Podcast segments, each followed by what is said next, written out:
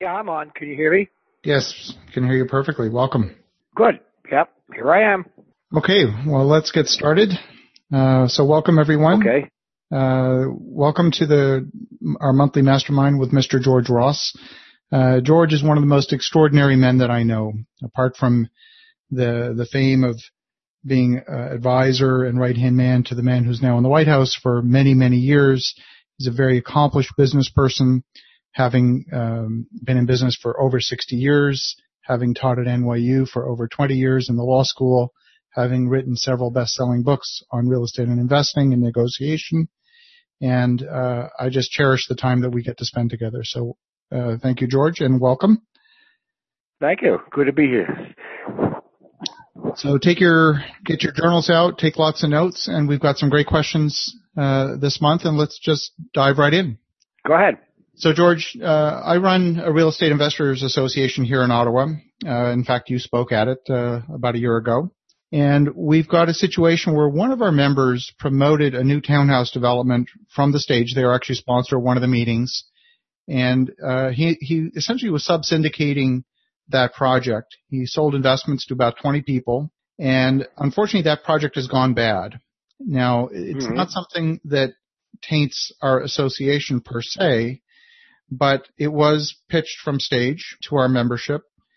And I'm trying to think, you know, figure out what to do about that. Not that there's anything we can do to recover their money or anything like that, but I feel at least a responsibility to say to the membership, maybe educate them a little bit better on how to perform due diligence, how to better evaluate a deal without perhaps referencing this particular project directly, because I don't want to attract any liability. But w- what are your thoughts on that? Well, first of all, uh, uh, the idea, the the concept is a bad concept. Starting off, don't you know? Once once you do what you've done, and this is already past history, but okay. certainly is important for future reference, is once you have somebody on the stage mm-hmm. at your event, and basically they make some kind of a pitch to to get people or to invest, you're liable for that. Or sooner or later, somebody's going to come after you and say, "Well, you put them up there." And if it goes sour, you're the first, they're going to look at you unless you have protected yourself with some kind of a protection in liability by a written, written form. And understanding as far as all the people are there, and I would make them sign it, that mm-hmm. the presentation which is being made has nothing to do with you. Uh, in other words, the Real Estate Investors Association make no representations, and it's only the particular person or the particular group that is is uh, is sponsoring or th- this particular investment. So you have to protect yourself, and uh, it, it, obviously in the first instance this hasn't been done, but in the future. Well, you should know to protect yourself. Actually, we do. So when people join as members, we do ask them to sign that that disclaimer, uh, and we also present that disclaimer at the beginning of every meeting. So that's presented from stage. And good. We, and and so we we definitely. Okay, that's good. Yeah. That's good. But you understand there's another problem that comes up, and I don't know what it is basically in Canada, mm-hmm. but sub uh, syndicating or selling more in to more investors in a certain number with a certain thing with a certain thing without giving total this a total uh, discussion or total distribution of all the information mm-hmm. could be very high hazardous depending upon the, the, the country or the locale. It is in it is in the United States. Absolutely. In other words, you're limited to the number of investors that you can submit something to without going a, a file of the Attorney General. So I'm just saying I don't know what it is in Canada, but I would be very careful of that. That you haven't done, you haven't, it hasn't come out to more potential investors than you're permitted to do. And when it is sub syndicated, it's not only the original syndicators and who they got it to, but also the subs and who they get it to and then you could have a, a particular problem of having divulged it to too many people without necessarily filing whatever or doing whatever has to be done legally. And this is a legal problem to right. see what you're involved. So you can't have a certain number of people, but I'm just saying that that's a, a potential problem in a particular jurisdiction. Right. Now, as I understand it, what was presented from stage was the opportunity to purchase these units. So it was kind of like selling real estate, which is not a security but from what I've understood from some of the people affected is that it was, you know, it wasn't actually a, a real estate sale. It was a promissory note. It was not uh, I, I, you know, at least to my eye, it doesn't appear to follow the appropriate Securities Commission exemptions. So I think, I think. I, I know, I know that, but yeah. having, I understand what you're saying that when someone is, is there and someone is enticed whatever means or by say, to make an investment, if that investment goes sour, they'll go after everybody that was involved. Right.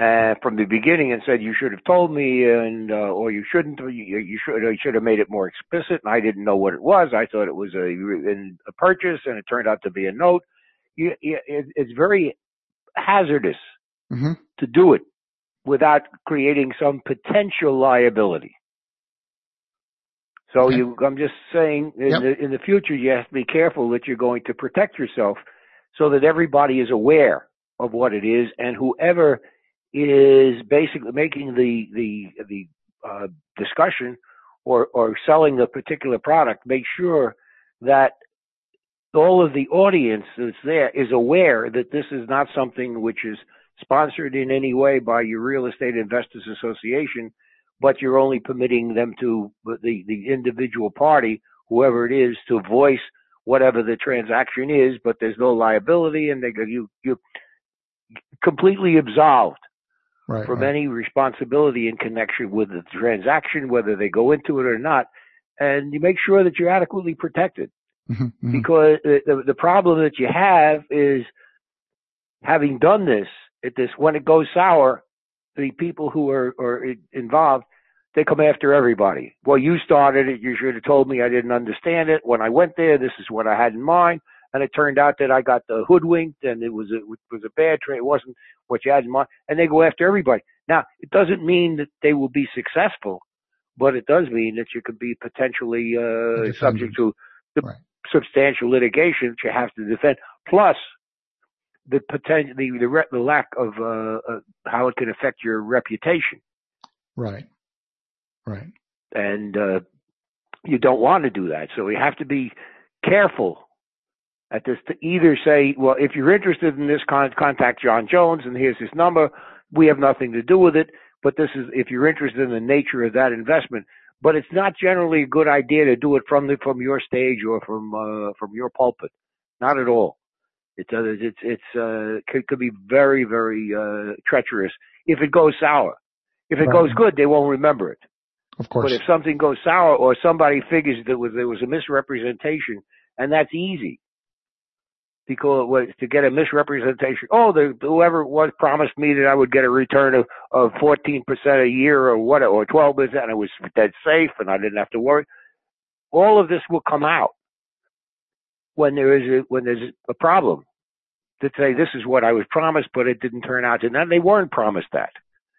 But nevertheless, that's what they remember, or that's what they want, and what they figure this is, what can I lose? I lo- already lost my money. Let me go figure out how to get it back, or how to make some kind of a suit. So the, the, the concept is one that I would be very wary of. I wouldn't say not to do it, but it's something to recognize the hazards which are involved and make sure that you're adequately protected and get some legal help at that point to say, here's what they ought to sign and get somebody to say that they're aware of this. right. So right. that this, that you're not, that you're not, uh, this is not a spokesman. That is, this is, it's purely the, the, uh, it's, it's purely the idea of the particular party or group which is making the presentation and not uh, your so not your association. Yeah, and I think we I think we do that well uh, at the beginning of every session. So I think I think that Good, part's okay. good. But I'm saying now, Yeah. it's not only that. Yeah. Make sure you got something in writing. yes, yes, This is not something oral. This is something now that you got it in writing and it says good that they're under, people are there understand it. I, I Now, bel- having said that, Mhm.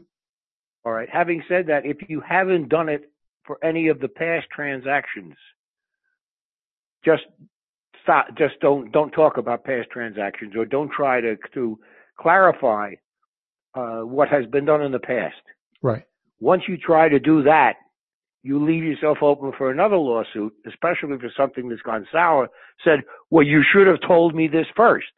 And therefore you're coming in now at that point, and therefore you misrepresent this. I should have been told. So you just leave it lie. I see. Okay. I wouldn't, wouldn't I wouldn't backtrack and, and explain what you did or what you didn't do or what can be done in the future. Just sort of if it's happened, you know you know for the future how to avoid it on the next one. But on a past one that went, that didn't turn out the way the particular investors would thought it would work out, just let it lie, mm-hmm, mm-hmm. and don't don't don't try to, uh, to to smooth it over and say I never did this, I never did that. That only makes it worse because they're going to take whatever you say the second time around to be used against you, saying you should have said this the first time around.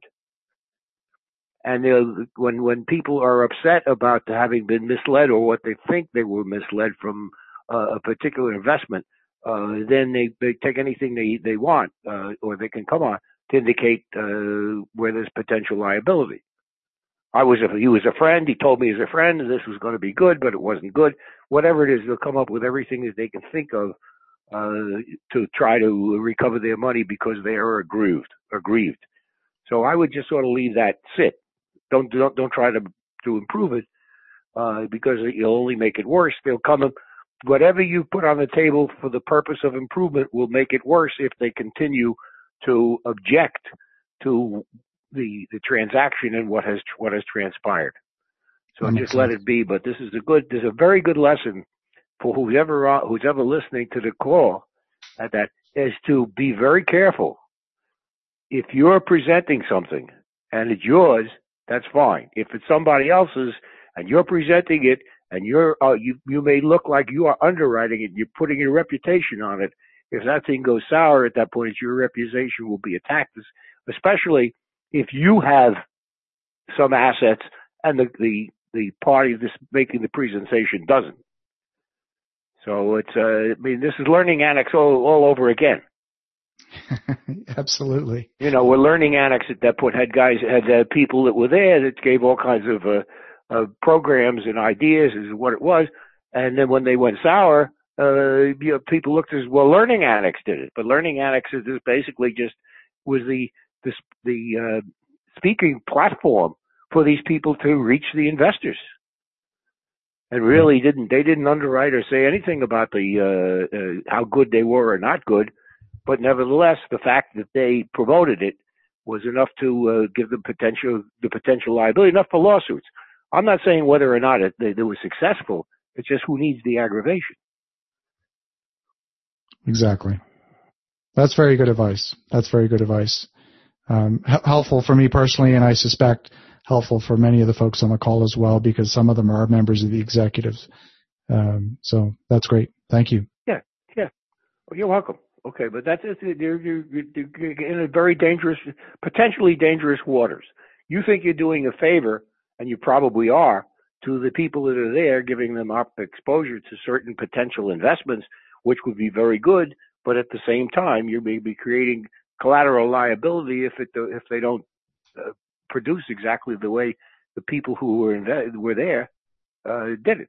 And very often they say, "Well, I only did it because it was sponsored by the uh, Real Estate Investors Association." So you know, you you you have given credibility to the idea whatever was created, even though it did go sour. But, uh, well, so let me ask a follow-on question. So let me ask a follow-on question because when that presentation was being made uh, on stage, I looked at it and within the first 30 seconds, I said to myself, "This is not an investment that I would ever put a penny into ever in my lifetime. It makes no sense." And so, should I have stopped it at that point? Yes, absolutely. If you're, I mean, you're you're astute. Yeah you're a astute investor at this point. If you feel that what you, you are in any way by being there, you're sponsoring something which is uh, has a has a major hitch or a problem, I, I think yeah, you got to come out and say it. And even though it may uh, uh, you know taint whoever is there, you can say, hey, you know, I you, you can easily come from the stage to say, look, I reviewed this investment and I don't. It's not something that I would recommend or that I would invest in. However, it's up to you, the people that are there personally, to make their own decision. But definitely, I would cut it off mm-hmm. if you feel that way. Okay. Because some would come back and say, "Well, you should have known. You're an expert. You should have known if it was bad, and you should you had a duty to speak when you remained silent." Right. Okay. Very good. Okay. Okay. What's next. Next. So next, um, I often encounter situations, not for necessarily for me personally, although it's happened to me in the past, where I, I see partnerships forming that ultimately result in divorce. And it seems to be a recurring problem where the terms for terminating that partnership are either articulated badly, if at all. So, and I know this is something we've talked about before, but I wonder if you could maybe mm-hmm. take us through your thought process. What are the basic elements that you look for when drafting? Uh, what would be the termination considerations? And I really want everyone on the call here to take detailed notes in this segment. It really could be one of the most important things you'll learn all year. Well, I, I, I think this is, and I, I, I think you, you're characterizing it correctly. Uh, the uh, termination provisions in a partnership agreement are very, very important, very, very critical, and they're usually effectuated when there is a problem. When they're there and everything's going fine, you don't, you're not going to you're not going to go for the divorce. But when you do have a problem and you want to go, then the, then the procedure which has been set forth and the timing element is uh, something that uh, is, has to be laid out so that everybody knows which way that they're, they're going to proceed. Now, as far as the, the, the concepts or the various concepts, and there are a lot of them uh, that can be done. The first thing is is how do you start the divorce? So it has to be some kind of a written notice saying you're going to effect, you're going to effectuate clause number 23x or whatever it is, mm-hmm. which has to do with the termination. That's number one. And here's my notice, and it's effective. You can take 30 days, 60 days, or what have you, but it's effective so that it's not something that the party that's create, starting this situation and wants the divorce can say, "Oh, I changed my mind." You understand? It has to be you. You want to do it, you do it, and the other, and whoever's involved on the other side has the right to rely upon the party who triggered the event and saying that's what it is because you're either you're going to do something as a, as a, in response to the fact that they want a divorce, they want out. Now, how do you get out? That's a number of ways. One of the ways that you can get out is that you can say that the party who's who wants out agrees how much they would how much they puts a, a price tag on their share. Mm-hmm. And assuming now that they put a price tag on the share, now that's the the, the party that wants to sell.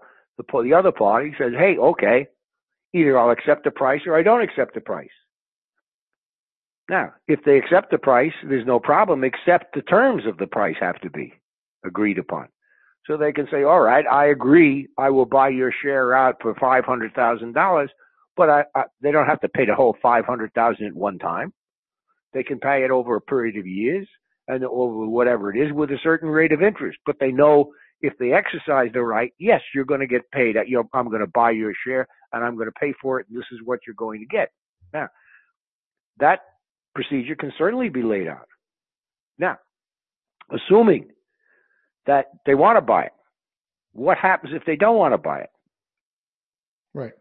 Now, if they don't want to buy it now and the party still wants out, they say, well, how do I get out? Well, you can agree to to put some type of a price tag on it a price tag based upon a multiple of earnings, uh, what the what the annual return is, and take a multiple of that and say, okay, this is we we determine now that is the price that would be that either party would pay to get out.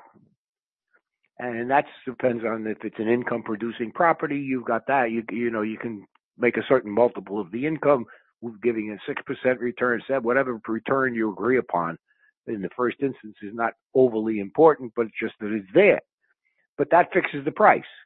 So it's not an arbitrary situation which is fixed, which is determined by the party who wants to sell, but it's a it's a, a, a finite result based upon mathematical computation of the uh, the the valuation of the income at a period of time, which could be done by the accountant. in other words, a CPA could generate, hey, this is what it was for the, or what it was for the past year, or some way of uh, of having an, an independent evaluation as to what the actual income was in a period of time. So if and then he's taking a multiple of that. If the remaining party is simply not interested in making the purchase regardless of the price, then at that point, presumably the only solution is liquidation. Yeah, or sell. Yeah. In other words, you could put it on. The, the, the situation can do it, or or at this, you give them the give the the the party who who the the remaining partner the right to buy out the party who wants to withdraw at a certain period of time within which to do it, within which to come up. So you could take that share, and you could could basically uh, put it on the open market and get a new partner, mm-hmm. and say this is what this is what's involved this is how many you come up with this many dollars, assuming you don't want to buy you don't want to buy that uh, that interest yourself. So a lot and you can have a period of time within which to within which to come up with a successful offer. Now, a lot of a lot of LLC operating agreements have strict um, restrictions on selling of interests, so as not to run afoul of securities laws. Um, yeah. How do you get around that? Well, not this. Is when you say the restrictions depend on restrictions, it depends on whatever the restrictions are. Okay. Uh, generally speaking, you can sell, but you can't subdivide.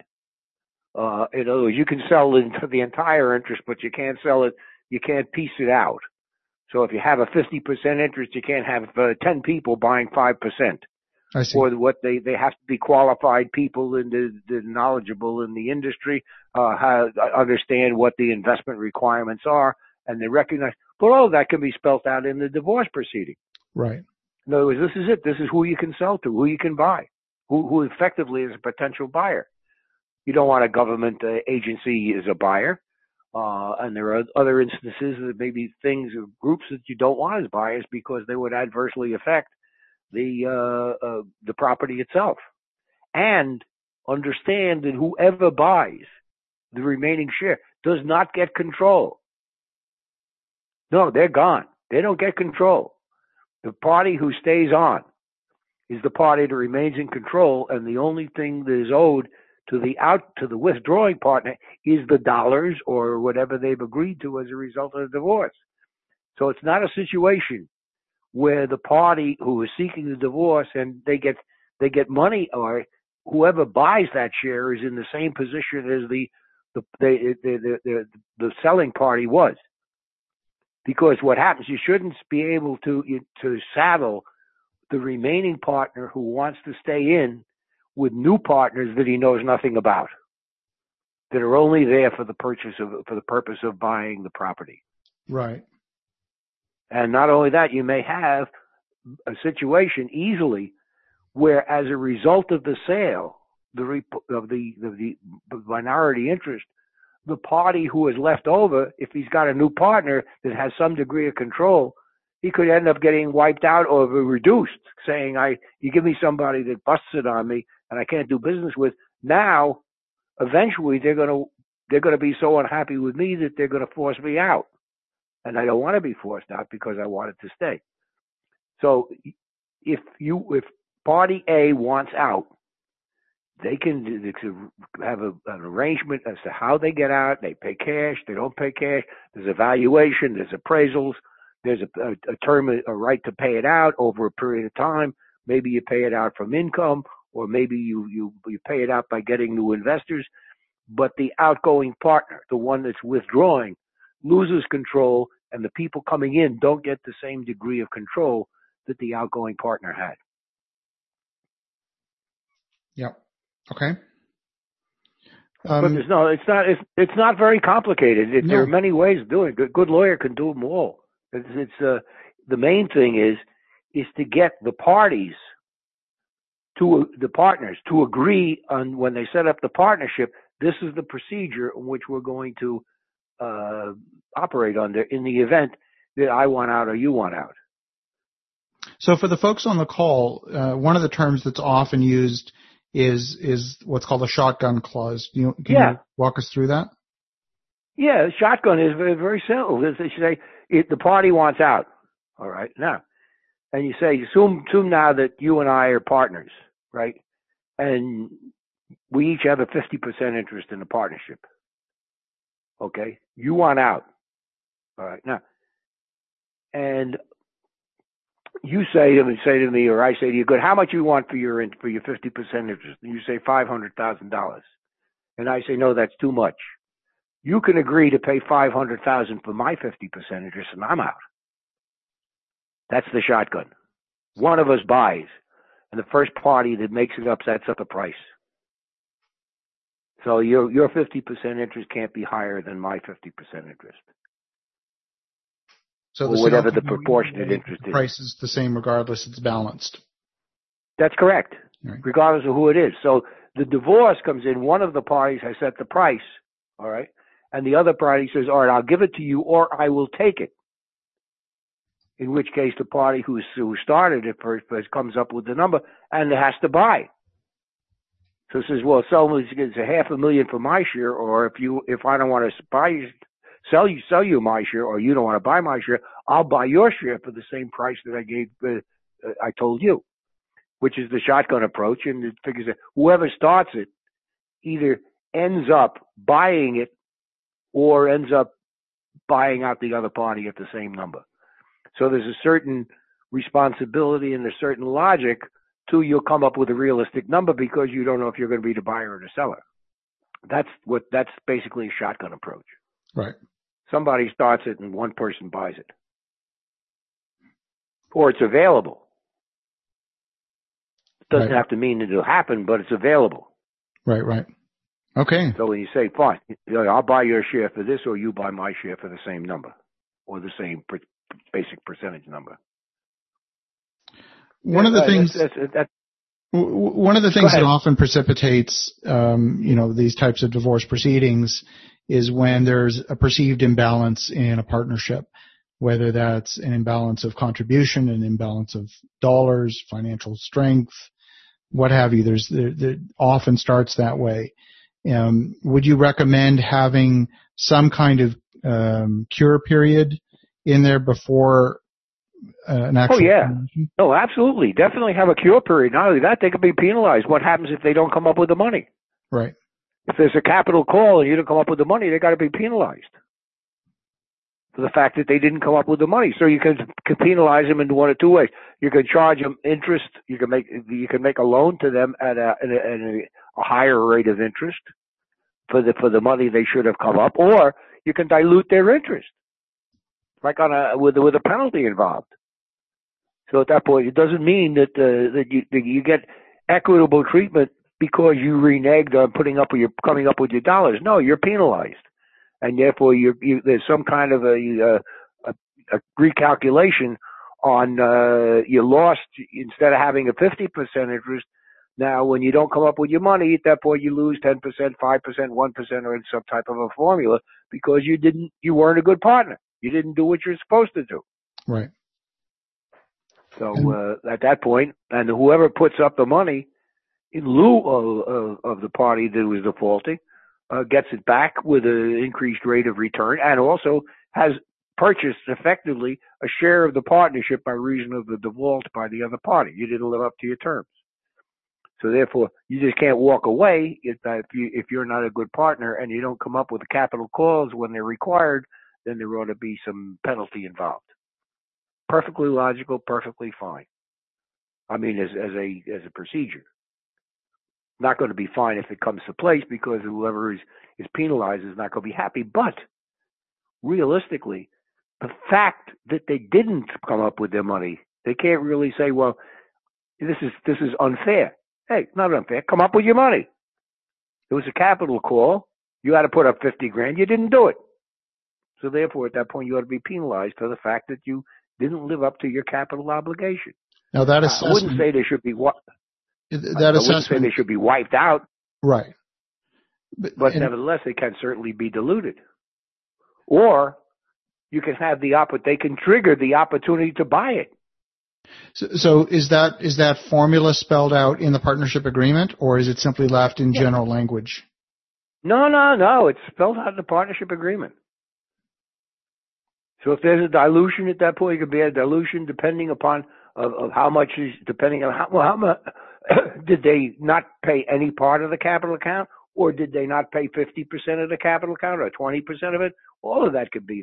The, the more they did that was appropriate, the less they're penalized. The less they did the appropriate, the more they're penalized.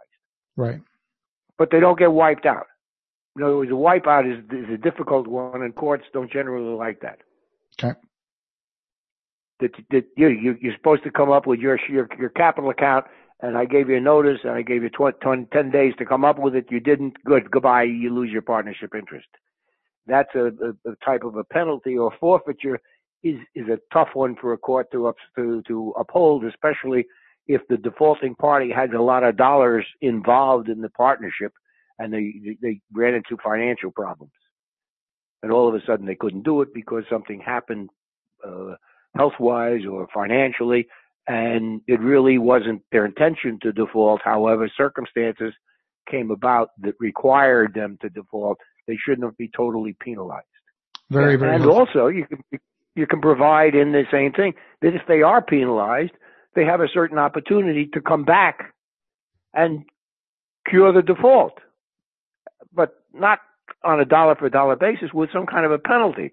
So if they didn't come up with their money when they were supposed to, but they came up with it 60 days later, at that, hey, they get penalized for the fact that they were 60 days late, and the other party had to, somebody else had to step up uh, and fill the gap in the short term so that there's a penalty involved, but nevertheless you give them an opportunity to cure it. Now, the more provisions you put in with an opportunity to cure in in in a situation where there is a default, the easier it is to enforce that. And generally, it's accepted because the courts, the courts, whoever judge gets involved, say, "Wait a minute, hey, you had an opportunity to come in and solve the problem. You didn't do it, therefore, don't complain."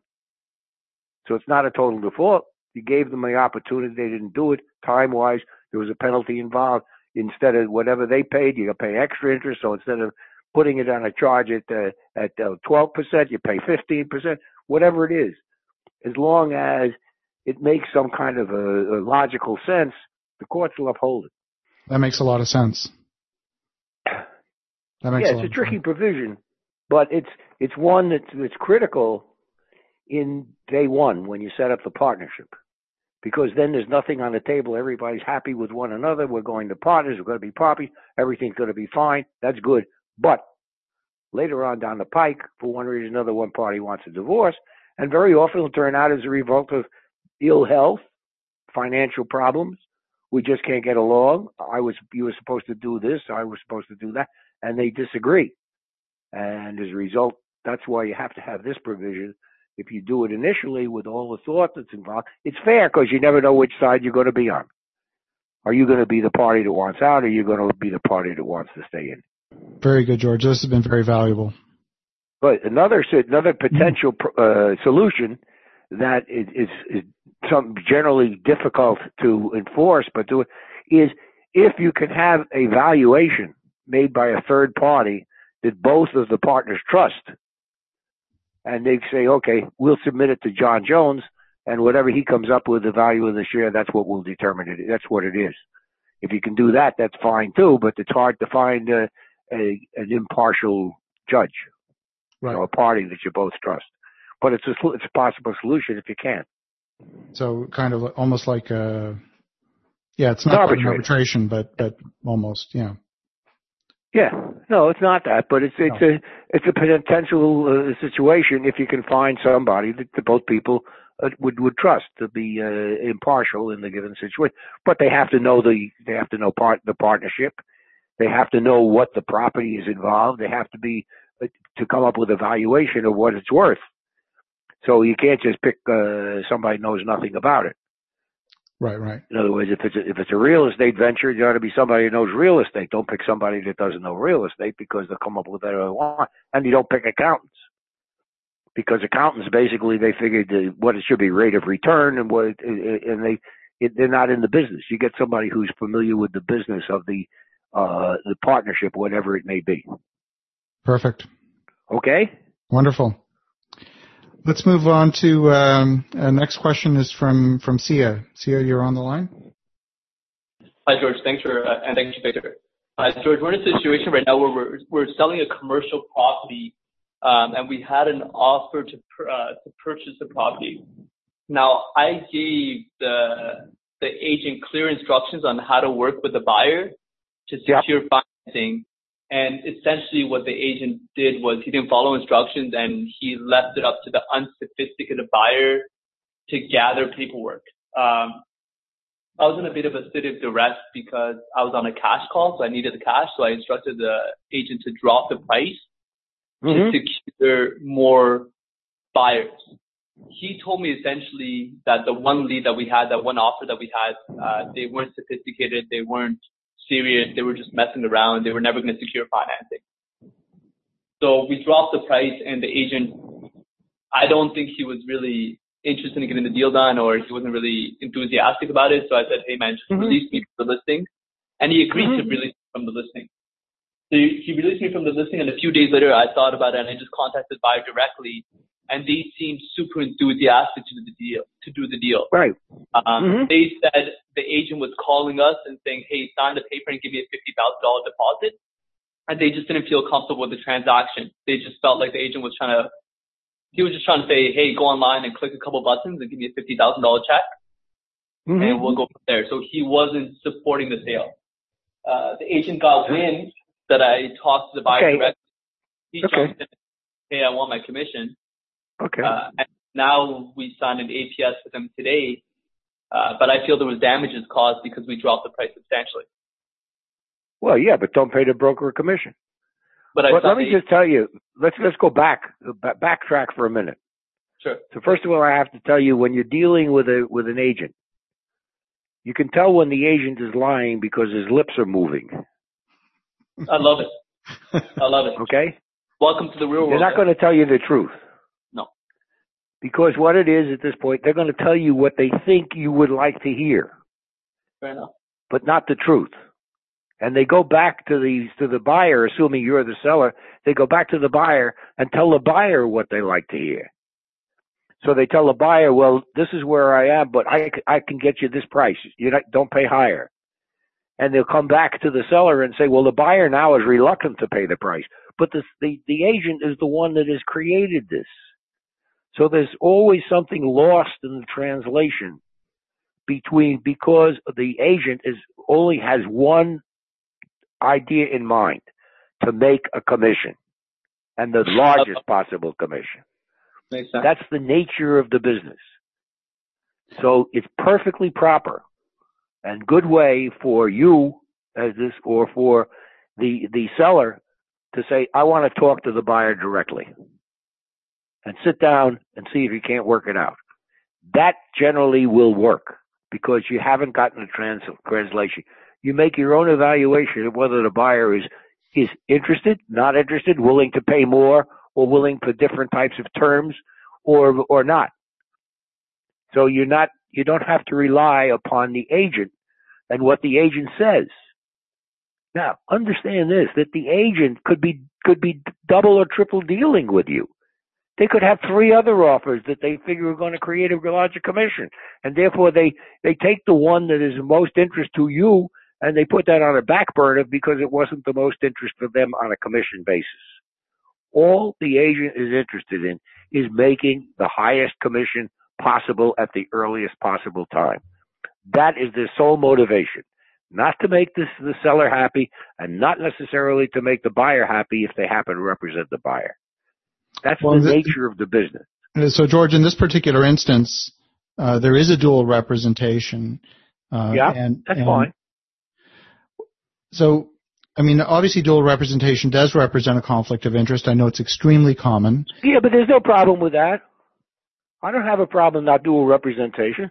Okay. Of, of the, I don't have a problem with the broker getting a, a commission, getting a commission from the seller and a commission from the buyer at the same time. I don't have that. It's a little hazardous, but I don't have a particular problem with it. But that's more important for the seller to get directly in contact with the buyer because the distortion is going to be even greater when you when the agent tells you what's going on or what he thinks is going on or what's the best way to handle it. And if you sit down and there's nothing wrong with it, sitting down directly with the buyer, or if you can't do that, get a term sheet. So you now have a term sheet, let the buyer submit a written term sheet through the agent and then the seller looks at it and decides this is good or isn't good and makes changes on it. So instead of going through the agent, as this they go through, the, you have a term sheet where the, you tell the agent what what you what you're planning, what you want to do, and the buyer does the same thing. So you got the negotiation through the term sheet, not through the agent. So there's no distortion. So what you're because somebody has a term sheet. So, so you're saying bypass the agent and do the deal directly with the buyer and not pay him? If you can, sure. So what about if you can, it's not by, you're not bypassing the agent. The agent's still going to get paid. Still, I'm not saying the agent doesn't get a commission if you make a deal. If a seller makes a deal with a buyer that the agent brought in, the seller, the, the agent's entitled to get a commission. That's So fine. it- but to, but making the terms of the deal or getting it done the way the buyer is, the seller is happy and the buyer is happy, then I'm saying that, that you can sure you get get. I wouldn't trust anything that the that the agent has to say as to where the deal is going to work. So I like what you're saying. Work with the buyer directly, get the deal done, and pay the agent the commission. Sure. Now, what about what? And I like it. What about the fact that he didn't follow instructions, and because he didn't follow instructions, we dropped the price substantially? so what else is new? I mean, you shouldn't. That's why. That's why you don't deal with the agent. You don't drop the price. The, the, the, you, you, you, what happens now is you get caught with the agent. Basically, as I said, is looking to make the deal. Now he is going to tell the buyer what the buyer wants to hear. He's going to tell the seller what the seller wants to hear, and there is it's not the truth. So he's going to sell the buyer. The buyer says the price is too high, the seller, then the agent's going to say, "Well, let me work on the on the the seller at that point and lower the price." All right, now you work on. Now goes back to the seller and he says, "I'm having problem meeting your price." The the buyer wants the price dropped. That may or may not be true. But this is what the agent says. Why? Because he wants to get the two parties together to make a deal. And he tells them each of them what they want to hear, which doesn't necessarily isn't the truth. And now, on the other hand, at this, if in fact the buyer and the seller speak directly or go through a term sheet and say, fine, here it is, here's the price, here's the down payment, you're going to put up 10%, uh, on this time, we're going to close it in 60 days, 90 days, here's the conditions, we're going to have an inspection, whatever it is. You have a term sheet, which is basically almost the equivalent of a contract, but it's not a contract. It's not binding on either party, but it now sets forth the terms under which they're willing to make the deal. And if the buyer signs it and the seller signs it, even though it's not binding as a formal contract, that's it. The agent can't go back and say, no, that's not what agreed upon. So then it's not a question of additional down, down payment or what, what it is, or it's not a question of, well, I want to close in 60 days, you want to close in 20 days. All of that can be set forth easily, but get the agent out of the negotiation. Got it. So just get the deal done. That, that's essentially what it is. Get the deal done. Exactly right. Confirm. Thank you, sir. Thank you. You're welcome. Okay. But hey, if, if he doesn't, if, if the agent, if, if the agent doesn't do what you wanted him to do, don't pay him his commission. You can chisel a commission lots. Yeah, but if what do you I think do? that the agent did something wrong at that point, just uh, t- you don't pay him. Yeah, but like, so, so we got to get the deposit in our trust account, not in his trust account. That's. Of course, shouldn't be there in the first instance anyway. If you should, then tell it goes in your trust account. Let it go to your lawyer. Sell it. Let it go. Let the lawyer hold it in escrow. That's typical. Certainly not the agent. Yeah, that's that's good advice. Okay. Thank you. Uh, yeah, and then you do it. It's just that if you if you get through the translation of what the agent is telling you, and you can get to the actual part, you can find out something that is more that you can live with. In other words, that the, the, the, if a buyer, I, for example, I sold I sold an apartment in, in, that I had in a major building, and it was a price. And I thought the price was low. And the when I I got to speak to the buyer, and the buyer says, "Look, take out whatever you want. I'm going to gut the apartment. So if there's anything there of value, it's yours." Well, uh, this this wasn't told to me by the agent. This was told to me by the buyer. Okay. So now I had some furniture, I had some equipment, I had some electrical stuff in there, and I said, okay, figure that in the price. So I can, if I take this out, it's worth a certain amount of dollars, and but at least I know where the buyer was coming from. So it didn't hit with me. Well, the, I want an allowance because the floor has got some scratches on it, or what. You, you get rid of all the, the the nonsensical or the minor items, which really were not important to either side. But you can do that with a direct with direct conversation. Okay. Okay. Thank you. Uh, next? That's awesome, George. Okay, so next we have Patrick. Uh, Patrick, if you press star six, you should be unmuted. can you hear me okay? Can you hear me okay? It's actually going to be Matt. Patrick okay. wasn't able to uh, get through. oh, okay, okay. All right, go ahead. I'll be asking the question. Uh, good evening, George. How are you? How are you? I'm fine, thanks. What's up, Mark Patrick?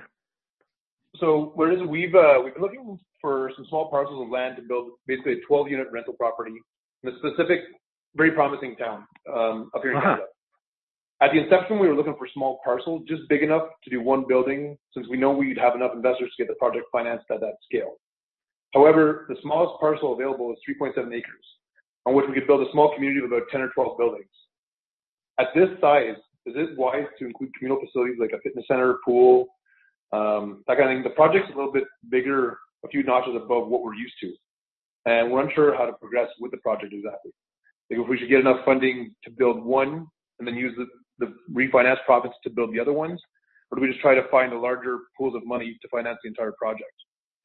It's tricky including that communal facility because what will happen is with the funding, we'll need more of it and then um, during the onset with a little return for investors in the first few years of construction.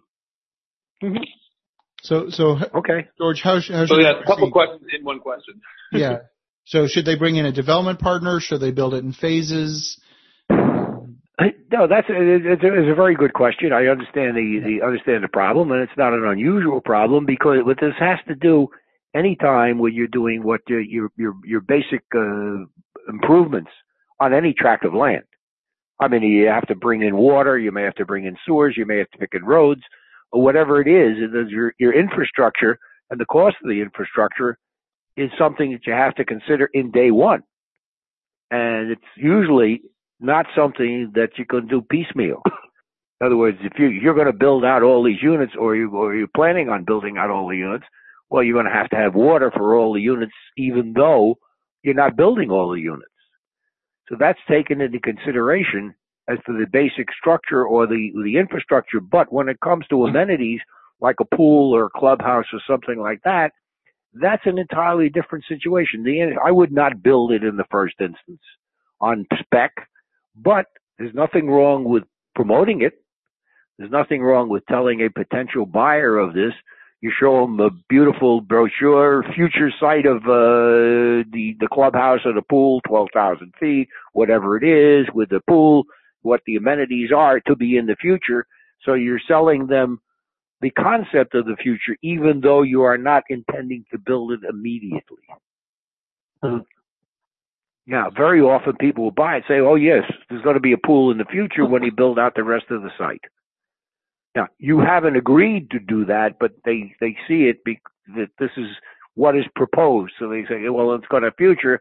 When you build it out, you have the whole thing uh, and they someone buying in will say, okay, I'll I'll buy it on the pro- on the concept that that will be there in the future, even though I don't have it pinned down. Nothing wrong with that. Now, also take into consideration that you may decide to build initially on the small plot, right? Mm-hmm. There's nothing yep. wrong with selling off the rest of it. Yep. To a, to, a, to a subsequent developer, let them build the rest of it, including what they have to do on the uh, the, the, other improvements. They're going to let them put in a pool or not a pool.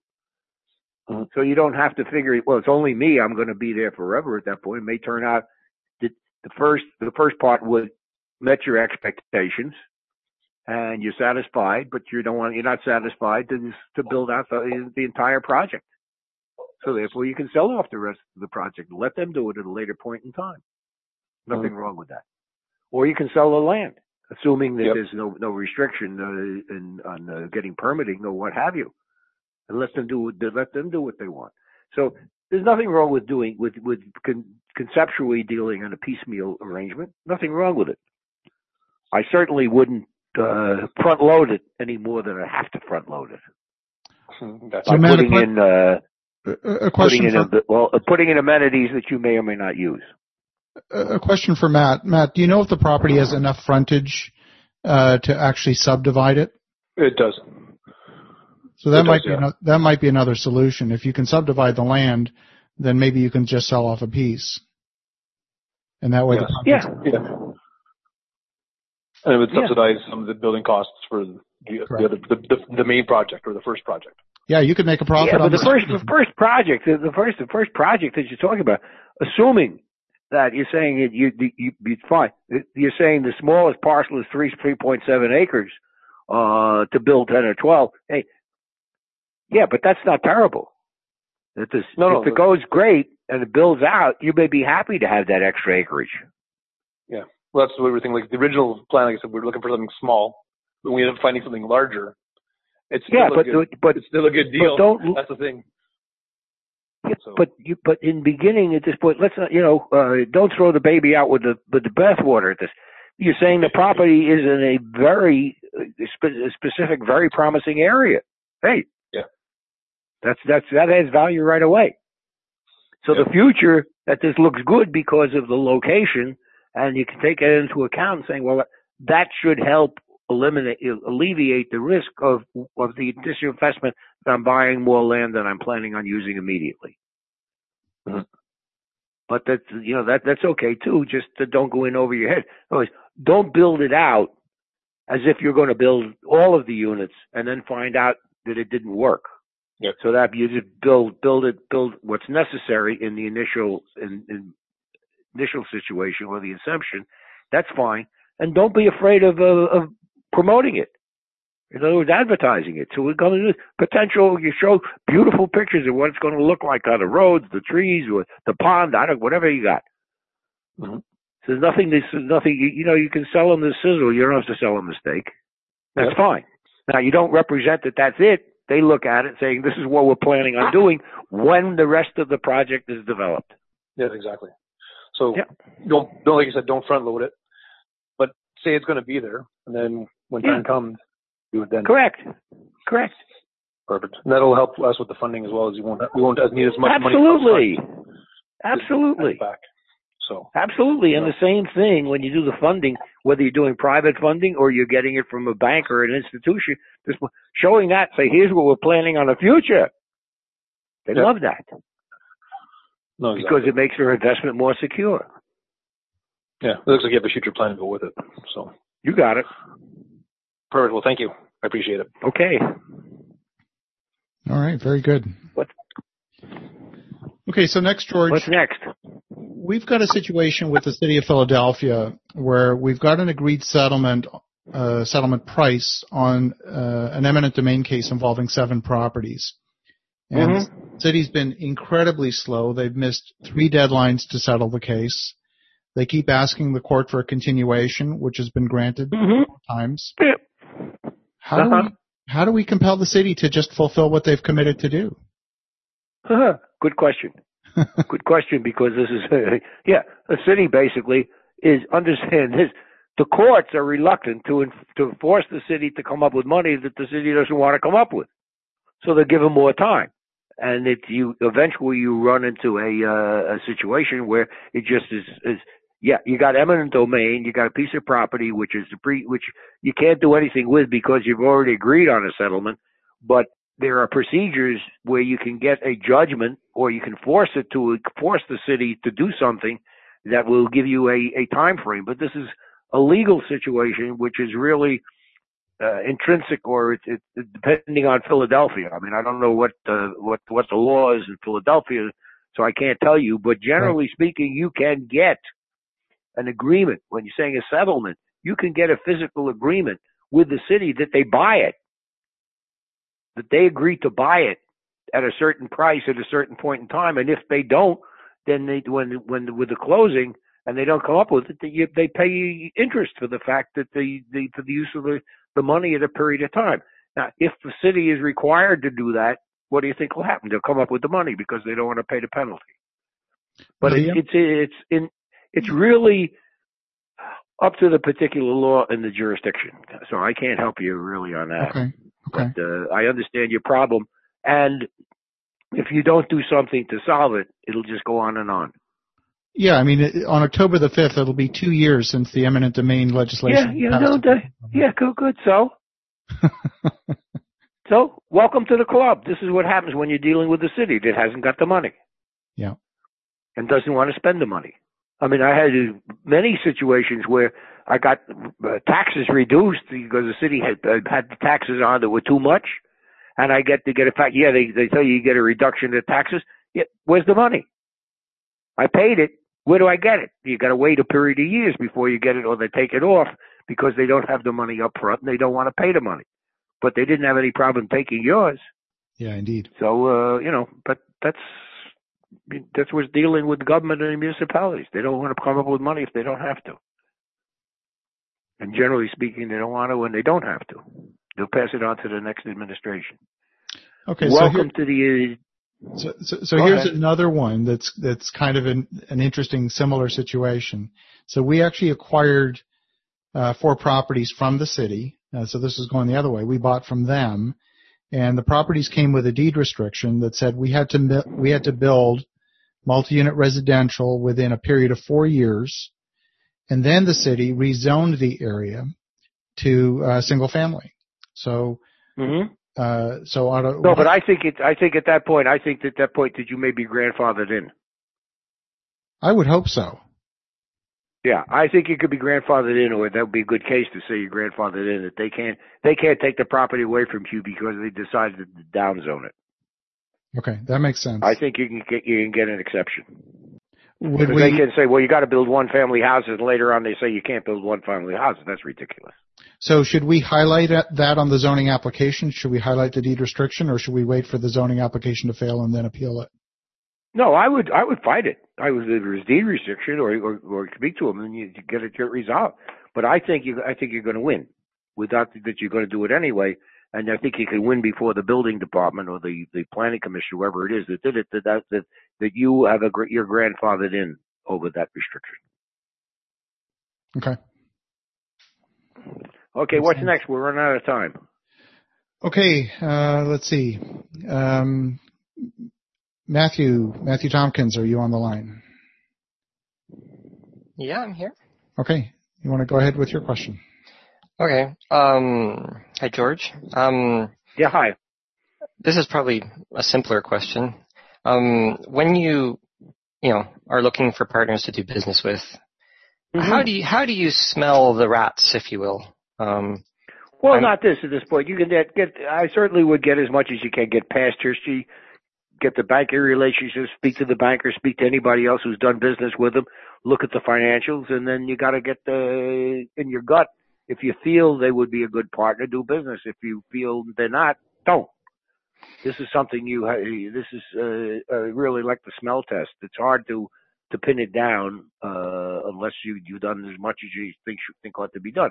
Get as much information as you can about the party you're going to do business with, and then come up with a decision. Also, okay. you can build in if you do if you deal with these parties, you can build in some checkpoints that to say, fine, then I'm, I'm going to deal with you. But if you if you're supposed to come up with the money, I'll give you 10 days to do it. If you don't, you're out, or something that something drastic happens, so that you can keep a tab on them at various places that you meet the the the, the milestones. If they meet them, fine. If they don't meet them, goodbye, or something terrible happens. Okay. So checkpoints along okay. the way throughout the initial That's projects. It. Perfect. Correct. Right. Okay. Thank you so much, George. Have yourself a great evening. Okay. And uh, look forward to talking Thank you, you again. You too, and we look, look forward to next week. I've got some good questions. They keep them coming. Wonderful. Thank you so much. Oh, take care, Victor. All right. Cheers. Bye bye. Good night.